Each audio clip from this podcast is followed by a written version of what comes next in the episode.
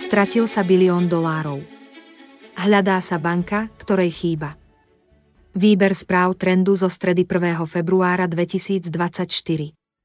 Načítala umelá inteligencia. Banková kríza sa neskončila. Počas posledných 24 hodín nastal zaujímavý sled udalostí.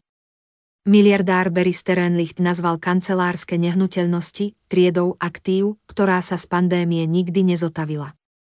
Kancelársky trh podľa neho prežíva existenčnú krízu. Ide do značnej miery o fenomén USA, pretože americkí pracovníci sa nevrátili k svojim stolom. Kým miera návratu do kancelárií v Európe aj Japonsku je približne 75%, v Spojených štátoch klesla na polovicu. Kedysi boli komerčné nehnuteľnosti triedou aktív v hodnote 3 biliónov dolárov, teraz majú kancelárie, pravdepodobne hodnotu 1,8 bilióna dolárov, povedal Barry Sterenlicht, generálny riaditeľ Starwood Capital Group. Niekde sú rozložené straty vo výške 1,2 bilióna dolárov a nikto presne nevie, kde. Najskôr ale niekde v bankovom sektore. O pár hodín neskôr zverejnil Federálny rezervný systém zápisnicu z posledného zasadnutia, odkiaľ vyškrtol vetu, bankový systém USA je zdravý a odolný. Mnohí sa začali pýtať, či to znamená, že americké banky už nie sú zdravé a odolné. Odpoveď od Jeroma Powella nedostali. Čo skoro na to, po uzatvorení obchodovania s akciami, zverejňovala hospodárske výsledky New York Community Bancorp. Ide o regionálnu banku, ktorá počas marcovej bankovej paniky zachránila krachujúcu Signature Bank, keď odkúpila jej aktíva. Tým sa stala miláčikom investorov a v minulom roku bola jednou z najlepších regionálnych bank. Tento rok však také šťastie nemala. Miesto 200 miliónového zisku dosiahla v poslednom kvartáli 250 miliónovú stratu spôsobenú odpisom zlých úverov. K tomu ďalej navýšila tvorbu rezervu. Kým analytici počítali s objemom 45 miliónov dolárov, rezervy zaznamenali 552 miliónov, čo je väčšia suma ako za celú poslednú dekádu. Trh reagoval neúprosne, akcie banky stratili 45% a stiahli celý regionálny bankový index k najväčším stratám od bankovej krízy z marca minulého roka. Americkou seansou sa ale problémy bank neskončili. 16. najväčšia japonská banka, Aozora, podobne ohlásila miesto očakávaného zisku stratu. Až tretinu jej portfólia tvoria pôžičky do amerického trhu komerčných nehnuteľností. Investori akcie vypredali, keď skončili nižšie o 20% a potom sa obchodovanie s nimi zastavilo. Akcie banky spadli najviac od októbra 2008. Je to šok, povedal Tomoichiro Kubota, senior analytik v Matsui Securities. Očakávania boli, že to najhoršie je za nami a že banka si vytvorila dostatok opravných položiek. Zjavne nevytvorila. Odraz trhu komerčných nehnuteľností totiž neprišiel. Ceny v USA podľa analytickej firmy Green Street poklesli za posledný rok o 25% Niektoré transakcie sa realizujú ešte s vyššími stratami. Toto je obrovský problém, s ktorým musí trh počítať, pre Bloomberg povedal Harold Bordwin, riaditeľ spoločnosti Keen Summit Capital Partners. Súvahy bank nepočítajú so skutočnosťou, že je tam veľa nehnuteľností, ktoré sa pri splatnosti nesplatia. Banky sú naďalej vystavené významným rizikám na trhu komerčných nehnuteľností a prípadný pokles úrokových sadzieb v budúcom roku problémy bank nevyrieši, pretože pokiaľ ceny nehnuteľností nevzrastú, investorom ostanú nerealizované straty. A tie sedia na knihách menších regionálnych bank, keďže úvery do komerčných nehnuteľností u nich tvoria takmer 30% aktív. Vo veľkých bankách je to menej ako 7% Najväčšie refinancovanie prebehne iba v tomto a budúcom roku a až tam sa ukáže, kto drží aké straty. Inštitúcie v problémoch budú musieť predávať stratové aktíva, čo ďalej stlačí ich cenu a lavínovým efektom ohrozí ostatných veriteľov. New York Community Bancorp a Aozora môžu byť ďalšie izolované prípady, no rovnako môžu naznačovať, že s rastúcim časom sa do problémov budú dostávať aj ďalšie finančné inštitúcie. A to najmä v situácii, keď úrokové sadzby začnú klesať a s nimi aj bankové zisky.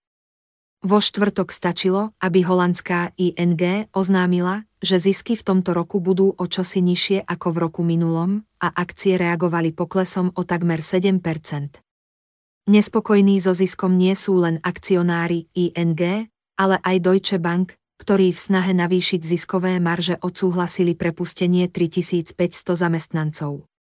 Situácia v prípade zahraničných bank je z pohľadu investorov volatilná, no ako vnímajú akcionári vývoj v slovenských bankách, vedia iba oni. Slovenské banky síce ohlásili rekordné zisky, no vláda sa už teší, ako ich zdaní. Ako si však zabudla na porekadlo, dvakrát meraj a raz reš. Aké následky bude jej aktivita mať, nevie nikto.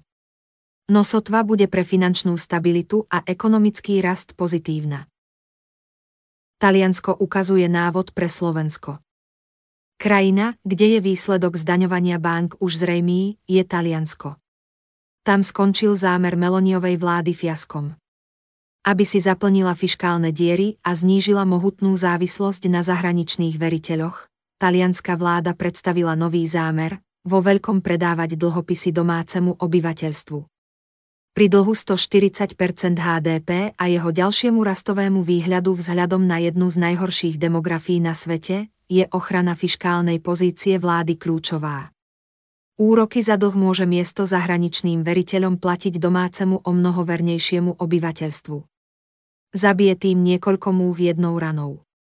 Taliansko chce v tomto roku predať dlhopisy v hodnote 360 miliárd dolárov, najviac zo všetkých európskych krajín. Pri súčasnom úroku porovnateľnom so Slovenskom by vysoký výnos prevyšujúci 4 mohli získať talianske domácnosti. A tie prvé ponuky využili, keď za 10 mesiacov minulého roka miesto ukladania peňazí v bankách nakúpili dlhopisy v objeme 120 miliárd eur.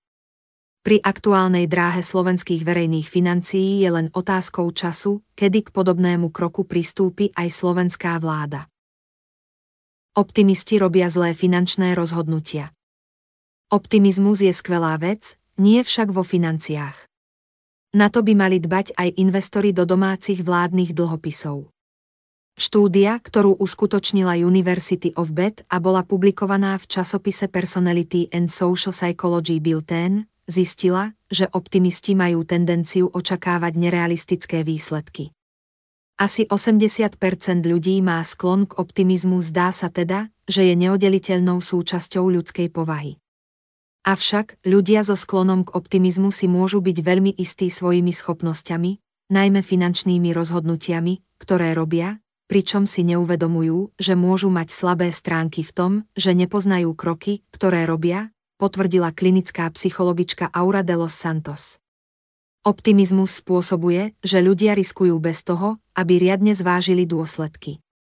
Prílišní optimisti môžu tiež veriť, že všetko nakoniec dopadne dobre, aj keď nerobia to, čo je potrebné na dosiahnutie tohto výsledku. Ľudia s realistickejším alebo pesimistickejším zmýšľaním majú tendenciu robiť múdrejšie rozhodnutia a prejavovať lepší úsudok v porovnaní s optimistami. Precenenie schopností môže byť spôsob, ako posilniť svoju sebaúctu, no zároveň to môže poškodiť finančný aspekt, pretože rozhodnutia sa prijímajú bez toho, aby sa zohľadnil vplyv, ktorý môžu mať, dodala Aura de los Santos.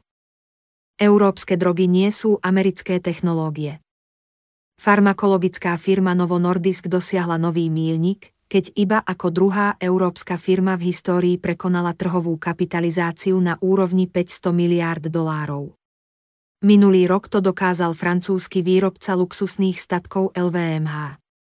Novo Nordisk výrazne narástla na optimizme investorov, že lieky na chudnutie dokážu kompenzovať nezdravé životné návyky obyvateľstva. Napriek jej rastu na čelo rebríčka európskych firiem, svojou kapitalizáciou zaostáva za americkými technologickými gigantmi Microsoft a Apple až šestnásobne. Európsky líder nepatrí ani do desiatky najväčších firiem sveta. Tomu dominujú technológie. Technologická konkurencia z európskych firiem nie je veľká, no minulý rok sa slušne darilo výrobcovi litografických dosiek potrebných pre výrobu čipov, holandskému ASML. S kapitalizáciou 350 miliárd dolárov ide o tretiu najhodnotnejšiu európsku značku. ASML čelí nečakanej konkurencii.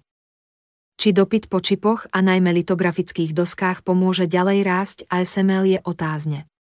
Dôvodom je nedávne ohlásenie japonského výrobcu tlačiarní a kamier, firmy Canon, že už tento rok chce na trh dodávať lacnú nenovým printovú litografiu. Ak by sa jej to podarilo, mohla by ohroziť takmer monopolnú pozíciu ASML. Dôvodom je radovo nižšia cena a potreba o 90% nižšieho množstva elektriny. Zariadenia ASML využívajú všetci výrobcovia špičkových čipov, pričom jedno stojí 150 miliónov dolárov. Ide o jednu z najdrahších položiek pri výrobe mikroprocesorov. Na technológii pracoval Canon 15 rokov a až teraz ju dokáže komerčne využiť. Nie každý však verí, že sa táto technológia stane zmenou hry vo sfére litografie. Nejde o žiadnu novinku. Ak by bola špičkovou technológiou, Myslím si, že by už bola v prevádzke, povedal Richard Vincor, zakladateľ výskumnej spoločnosti Radio Free Mobile.